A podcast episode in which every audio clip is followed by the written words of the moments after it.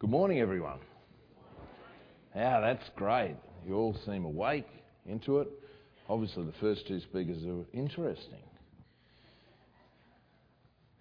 All right, we've looked at how the Lord Jesus Christ had two great passions one for his Father, and one for those who would save for the kingdom. And as we looked before, the Lord wanted to save as many people as he possibly could for the kingdom.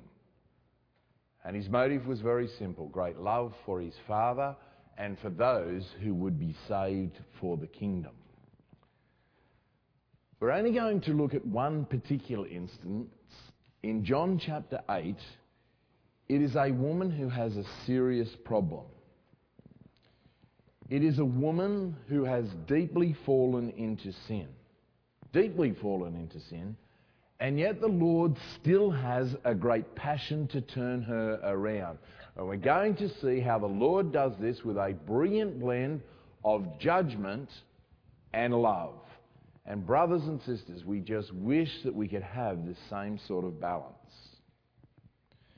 The background is in the chapter before, chapter 7 and at verse 40, the Feast of Tabernacles. And the Lord has given some brilliant exposition.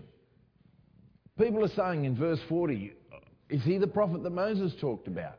Others dared to say, maybe he is the Christ. And despite the fact there were different opinions, everyone agreed that it was brilliant and they were on his side. And as a result of that, the religious leaders want to kill him. At the end of verse 19, you want to go, chapter 7, verse 19, you want to kill me.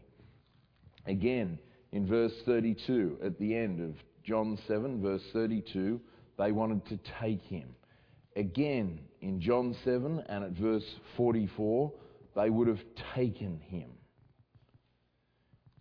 Even in this chapter, John chapter 8 and at verse 59, they attempt to stone the Lord Jesus Christ. And so all of the religious leaders come together in the chapter before, in John chapter 8, verse 45 to 52.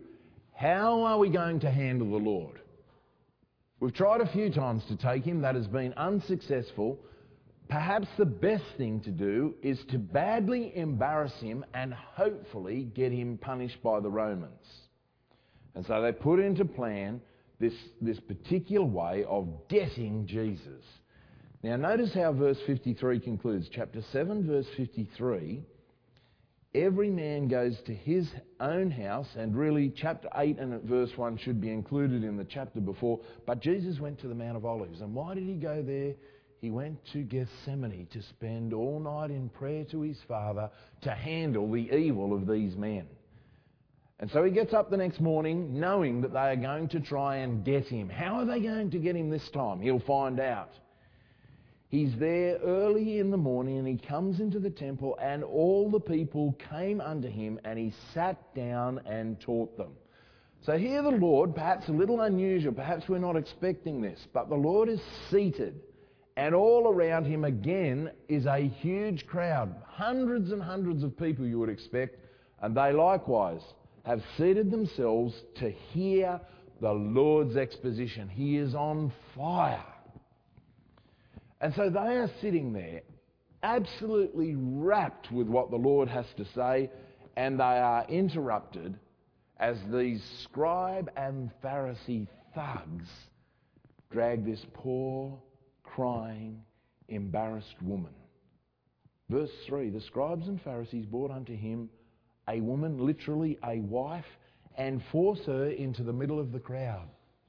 If there was, say, 3,000 people there, that's a huge area, virtually the size of a football field, packed with people. And it would take quite some time to get this woman and force her through the crowd. And it says, and they set her in the midst. It's deliberate and it would take time. It's a very well planned setup. They'd been watching this woman for a while. They find out that this is what she's doing this very evening. They wait till the right time. They kick the door in. They grab her and bring her to the Lord Jesus Christ. And they say unto him, verse 4, Master, it's not hearsay. This woman was taken in adultery in the very act. Moses in the law commanded us that we should stone her, but what do you think? There's no doubt about this particular case. Lord, what do you say? And literally, they were asking him to pass sentence as a judge. The Lord could see they were not interested in morality at all. All they wanted to do was to embarrass the Lord Jesus Christ. Brothers and sisters, how would the scribes and Pharisees normally handle this situation? Any ideas on that? How would they normally handle the situation of a person who has been caught in the act? How would they handle that? Any ideas?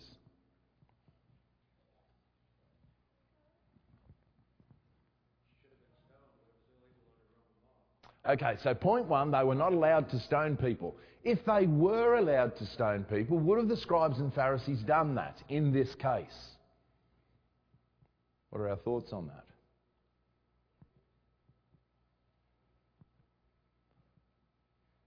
Most of us would be tempted to say, yes, they probably would have. Well, brothers and sisters, according to the commentators, in actual fact, the scribes and Pharisees wouldn't have stoned someone for adultery, even if they'd been allowed.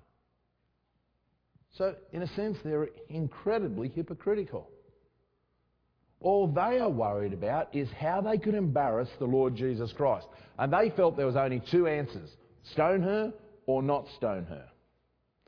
If the Lord had said stone her, they'd say, great. They'd rush to the Romans and say, here is Jesus Christ, an up and coming teacher who is suggesting to his numerous followers to kill people for not keeping Jewish law.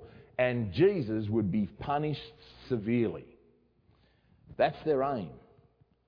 Verse 6 says, This they said, tempting him that they might accuse him. And the word accuse means to charge with an offence, to accuse before a judge. There was a double pronged attack if the Lord Jesus Christ said, Stone her. First of all, they would go to the Romans. But then, if the Lord says, Yes, I believe she should be stoned, they'd say, Good, Jesus, I want you to go to Deuteronomy 22, verse 23. Let's have a look at that. Deuteronomy 22 and at verse 23. They would say, Yes, Jesus, this applies to you, we believe. In actual fact, this applies to your mother. You're going to see the second part of the attack of these Pharisees, and this comes out in what they say a little bit later. Deuteronomy 22, verse 23, that if a damsel that is a virgin be betrothed unto a husband, and a man find her in the city and lie with her, then ye shall bring them both out unto the gate of the city, and you'll stone them with stones that they die. The damsel, because they, she cried not, being in the city, and the man, because he hath humbled his neighbour's wife, so thou shalt put away evil from among you. And they hoped Jesus would say, Yes, this woman should be stoned. And they would say, Jesus, your mother should have been stoned because that's how you were conceived. This incident was linked to what was going to be a very bitter personal attack on the Lord Jesus Christ. And the proof they had that in mind is when we go to John chapter 8 and at verse 19, you can see the train of thought of these evil men. John 8 and at verse 19, they say unto him, Where's your father? This applies to you, Jesus. No one knows who your father is. Verse 41 You do the deeds of your father, and they say, We weren't born of fornication. And the implication is, like you were. And look how these evil men conclude in verse 48. You can see this is what they had in mind. The trap doesn't work, but they still think these things, and they come out virtually in this chapter, verse 48. The Jews say, You're a Samaritan. That man was a Samaritan. Your father is a Samaritan. You can see what these evil men had in mind of what they intended to say to our Lord. All right. What's the second alternative that would trap the Lord Jesus Christ? And that is obvious. If the Lord Jesus Christ said, No, don't stone her, they would say to the crowd, Here's this man who thinks he's got all the ideas about the law of Moses, and he is not keeping the law of Moses at all. He's a false person. He's interested in gluttony, wine bibbing, and being a friend of sinners and adulterers. And we're now going to see how the Lord brilliantly and compassionately handles this situation. You picture the scene. There is the Lord uh, seated down. Around him is the crowd also who are sitting down. The Lord looks up at the Pharisees who are standing and he could not believe the look on their faces, the arrogant look, the half smile, the gloating, we've got him. And he looks at these men who are supposedly the upholders of Moses' law and they couldn't care less about that, or the woman. If it was such a big issue, speak to the Lord privately. No, no, no. It's all about embarrassing the Lord Jesus Christ. Brothers, and particularly the sisters, picture you are the woman. What's she doing? She's petrified about what's going to happen to her. She's crying. She probably has barely got any clothes that she's holding on to around her. She wishes the earth could open up and she would be swallowed alive. And the Pharisees were totally insensitive to her shame. You've got to remember the Lord is a righteous, holy, sensitive, compassionate person. And I don't believe he could bear to look at the scene in front of him. He could not bear to look at the shame of the woman, and he could also, even more so, not bear to look at the hatred and the triumph of these evil Pharisees. And so, therefore, the Lord is very, very deliberate. Verse 6 He stooped down to the ground and literally kept on writing on the ground. Now, why? Why does he keep on writing for quite some time? These scribes and Pharisees were very, very irate and they kept aggressively questioning the Lord. Come on, answer. Can't you answer? Come on, you're supposed to know all about the law. Answer us right now. Oh no. It's better to bend over. It's better to not look at them. It's better to let them continue to rant and to rave until they calm down. But more importantly, the Lord bends down and writes on the ground to give everyone time to stop and think. Scribes and Pharisees needed time to stop and think should we be doing this? Will this backfire? Will we end up being humiliated? In actual fact, I think he gave them the opportunity to get out of what's going to be a very embarrassing situation. He gave the woman time to reflect what have I done? the crowd to just look and to learn. Right, brothers and sisters, what did Jesus write on the ground? Any suggestions? Nothing. You think nothing? What does everyone else think? Their names? Any other ideas? Their sins? So we're getting all sorts of different ideas of what was written down, right? There's a quote in Jeremiah 17 All that forsake thee shall be ashamed, and they that depart from thee will have their names written in the ground, or the other suggestions you have said, the names of the accusers and their particular sins. But there's one problem with that. And the biggest problem is we say that it was written in the dust, but there was no dust in the temple.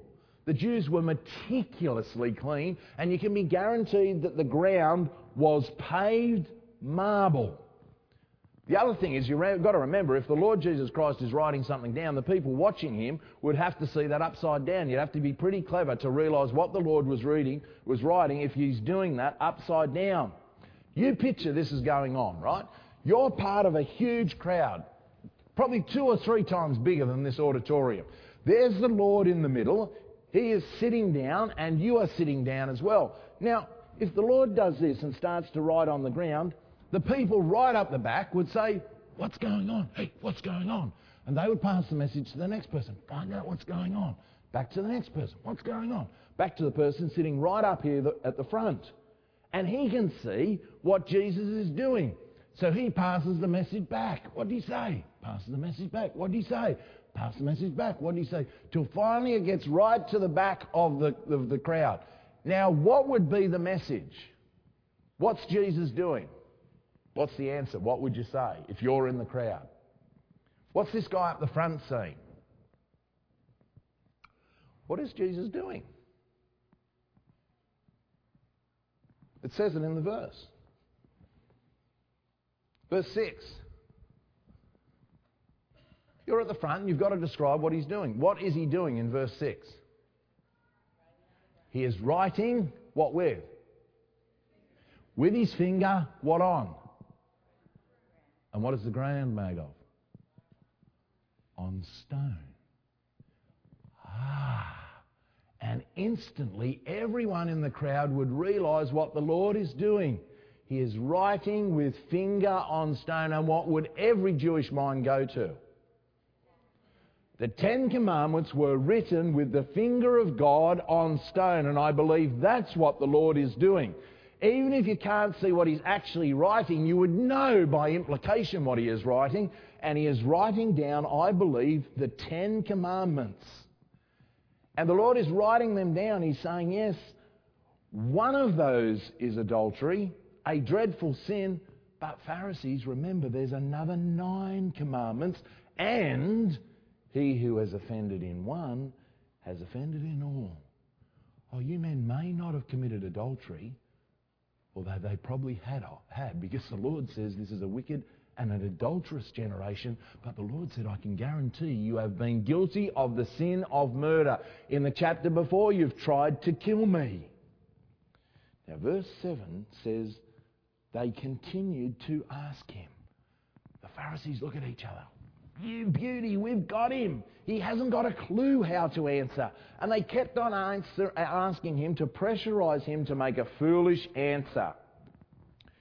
Look, the Lord wanted to change everyone. He wanted to change the Pharisees, but particularly, He wants to change this woman.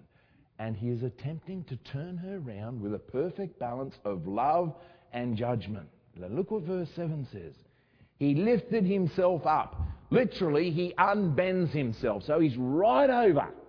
And everyone would look at the Lord finally unbending himself and look at these Pharisees straight in the eye and says, He who is without sin among you, let him first cast a stone at her.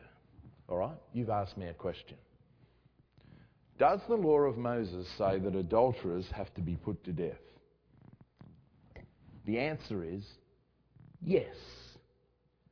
But I want you to go back to Deuteronomy 17 and at verse 5 to 7 because there's a special way in which it works. If you were going to carry out the stoning of an adulteress, there's a very special procedure in which it works. And so he says to them, by using that term, first cast the stone, he's referring back to Deuteronomy chapter 17. Let's have a look at that. Deuteronomy 17, 1 7. At first you think, well, hang on, this is not talking about adultery. Verse 2 to 4 is talking about idolatry. Verse 3, when you go and serve other gods. But in verse 4, and if it be told thee, and thou hast heard of it, and inquired diligently, behold, it is true and certain, this case was true and certain, that abomination is wrought in Israel. And that word abomination means that which is morally disgusting, i.e., adultery. Okay, it's a parallel case. It's a situation of someone who has certainly committed adultery. It applies straight to John 8. This is what you are to do. Verse 5. Then you'll bring that man or that woman who hath committed that wicked thing. Notice that, bring the man and the woman. Why have they only brought the woman? Who has committed that wicked thing unto thy gates, even that man or that woman, and thou shalt stone them with stones till they die. At the mouth of two witnesses or three witnesses, and you can be guaranteed the scribes and Pharisees would make sure two or three saw them in the very act, shall he that is worthy of death be put to death. But at the mouth of just one witness he shall not be put to death. And this is the issue. The hands of the witnesses shall first, circle that, be upon him to put him to death, and afterwards the hands of all the people, and you'll put away evil from among you. That's very powerful. What verse 7 is saying is the first stone has to be thrown by the witnesses. If you're going to accuse someone, you must feel the full responsibility of giving evidence because at the end of the case, you're not just giving evidence, you're the executioner. And scribes and Pharisees, the ball is in your court. You are supposedly the upholders of the law. You are the ones who've got this woman. You are the accusers. Well, then go ahead and obey the law and be the executioners and throw the first stone. And you can see brilliantly the tables are turned.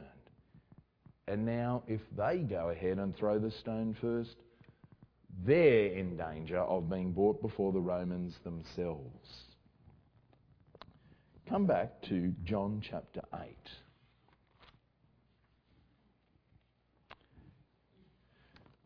John 8 and verse 7 he changes something. What is changed in verse 7 when he's quoting Deuteronomy 17, verse 5 to 7? Deuteronomy said, The witnesses shall first throw the stone. The Lord quotes that, but he changes one word. Who are the ones who are to throw the stone here in verse 7? Exactly. He changes witnesses and he puts a little bit more bite on it. He who is without sin, he who is sinless. And Barnes suggests he who is sinless in regard to the sin of adultery. Again, remember, brothers and sisters, at the same time, he's trying to change the woman and the Pharisees. Now, not for a second does the Lord say, as a general rule, that you have to be sinless in passing judgment in the ecclesia. Otherwise, our arranging board would say, Well, I'm not sinless, I can't do a thing. And if that was the case, our ecclesia would be in chaos. There's a particular issue in John chapter 8. In John chapter 8, you have to make a serious decision in regard to serious sin. And the Lord says there's got to be five points that you must take into mind if you're making a serious decision about serious sin. Number one, do not expose the sin for your own benefit. Point one. Point two, the best results if will come if it's not done in a public forum. Point three, in making the decision, be aware of your own unworthiness. Point four, always do it with love. And point five, always try and save the person for the kingdom. And if you've got those five points, then your decision will be better. And the Pharisees did not have one of those five points. And so the Lord, in verse 8, bends down completely and keeps on writing. And the Pharisees are looking very red, very embarrassed, very foolish. In their haste to get the Lord Jesus Christ, they forget, forgot that the Lord said the accuser had to be the executioner. And the poor old scribes and Pharisees are standing up on their own in the middle of a huge crowd. And they're all wondering, are they going to throw the first stone? And the Lord looks down. It is wonderful, his attitude.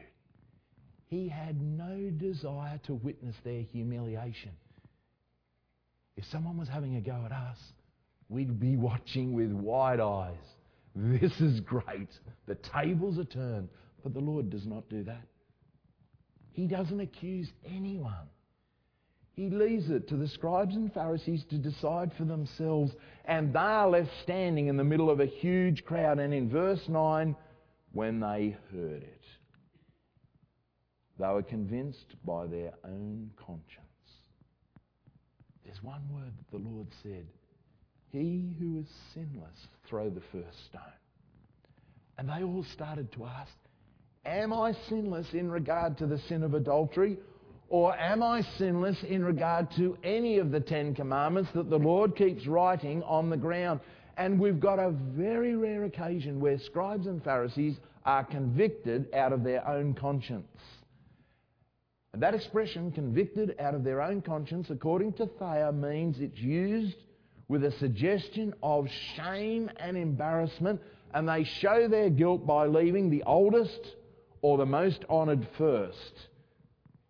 And perhaps those with the greater understanding are more aware of the more subtle sins like pride and envy. And what an incredible scene. The most venerable scribe and Pharisee leaves first, and then they're all gone.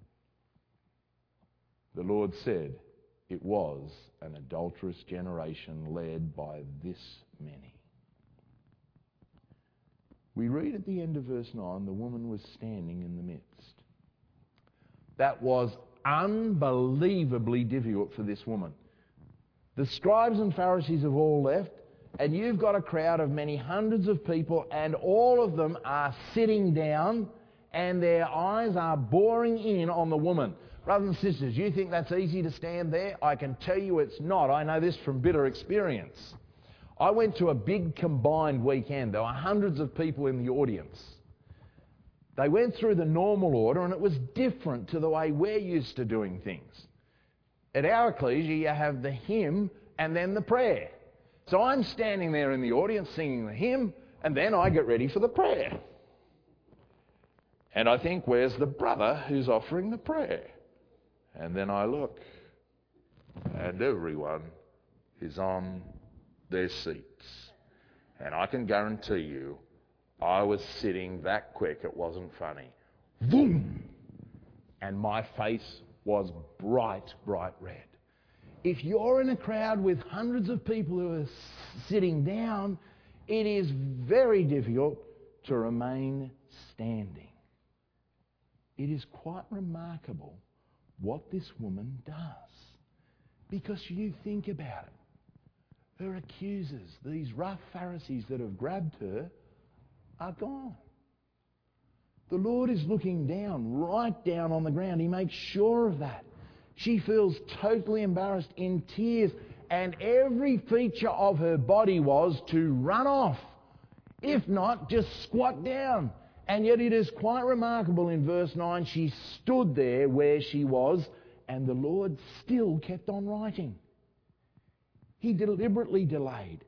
Yes, of course, to give the scribes and Pharisees plenty of time to leave, but also if this woman has got second thoughts, to allow her to get away. And it is beautiful in verse 9 Jesus is left alone. He's the only one in the middle that is left. He is the only one who is sinless. He's the only one who is not guilty. And finally, in verse 10, the Lord unbends himself. You can picture this. There he is, right down on the ground, and he, he, he already knows what's going on. He doesn't even have to look. He knows full well the woman is standing there and the scribes and Pharisees have gone. But he wants the crowd to realize what's going on. And slowly he sits up and he looks around. Oh, scribes and Pharisees are gone. Oh, you're still there. See, he's making a point now for the crowd, for the people.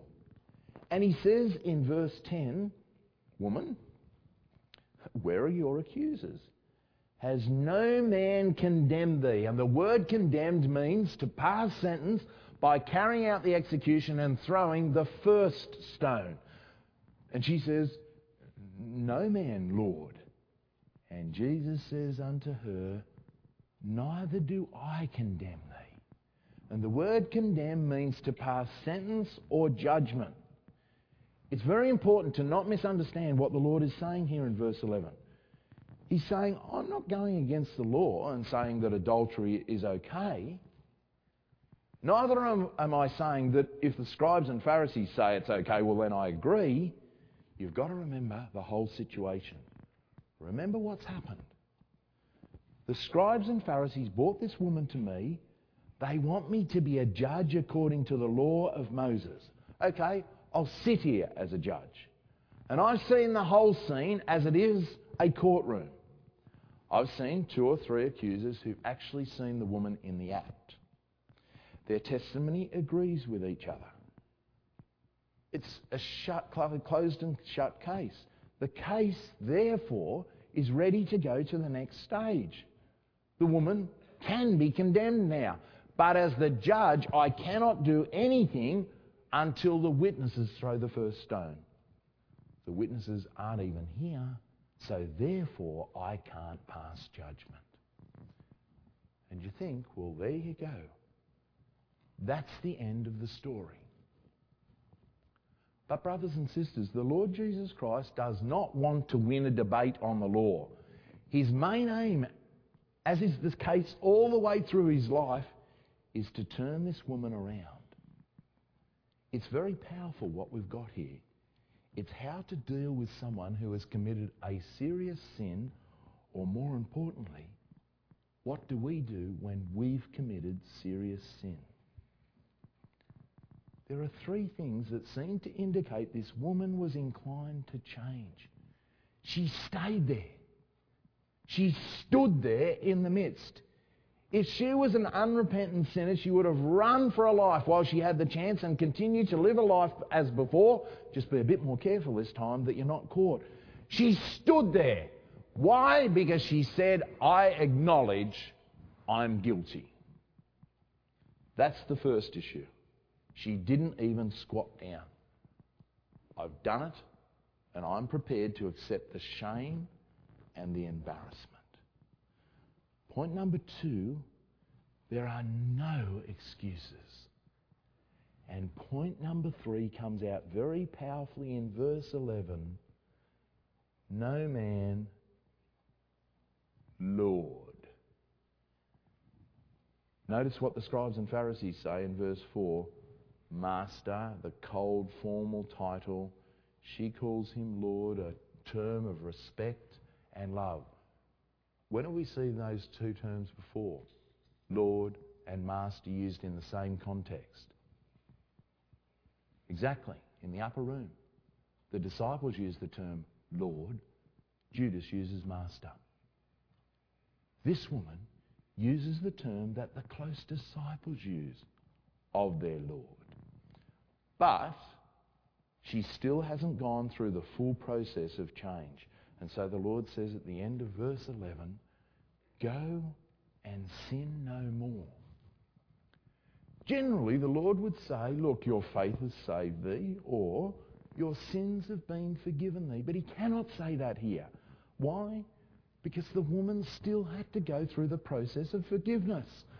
Look, the Lord agreed that the law said adultery is a serious sin, and if you commit adultery, you should die. That's backed up in the New Testament. The New Testament says if you continue in adultery, you will not enter the kingdom of heaven.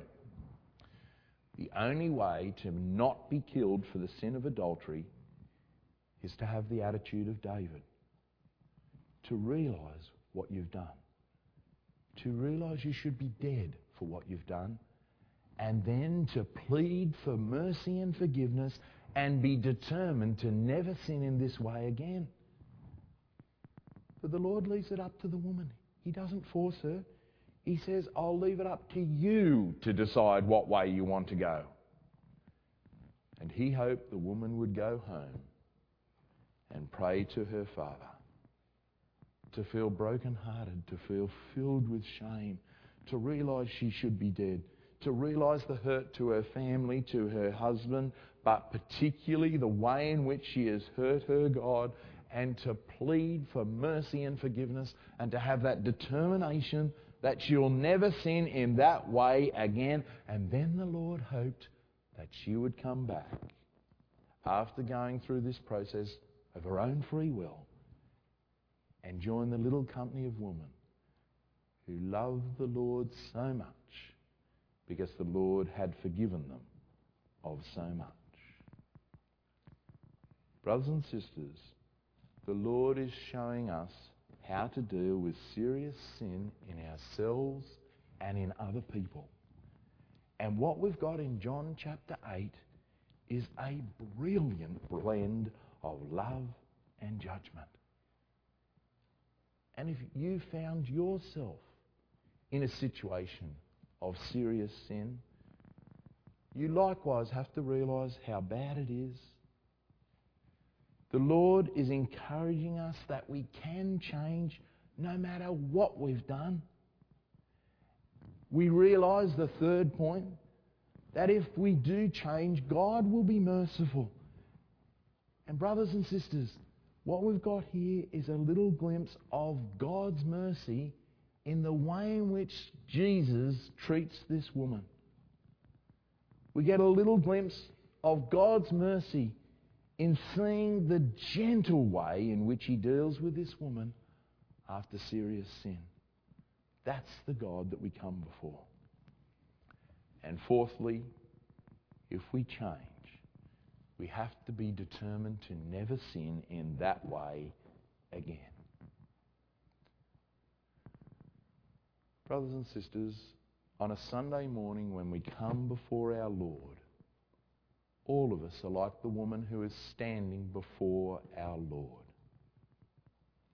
All of us have a sense of shame for what we've done. But when the Lord looks at us on a Sunday morning, He is looking at us with this great passion to save us.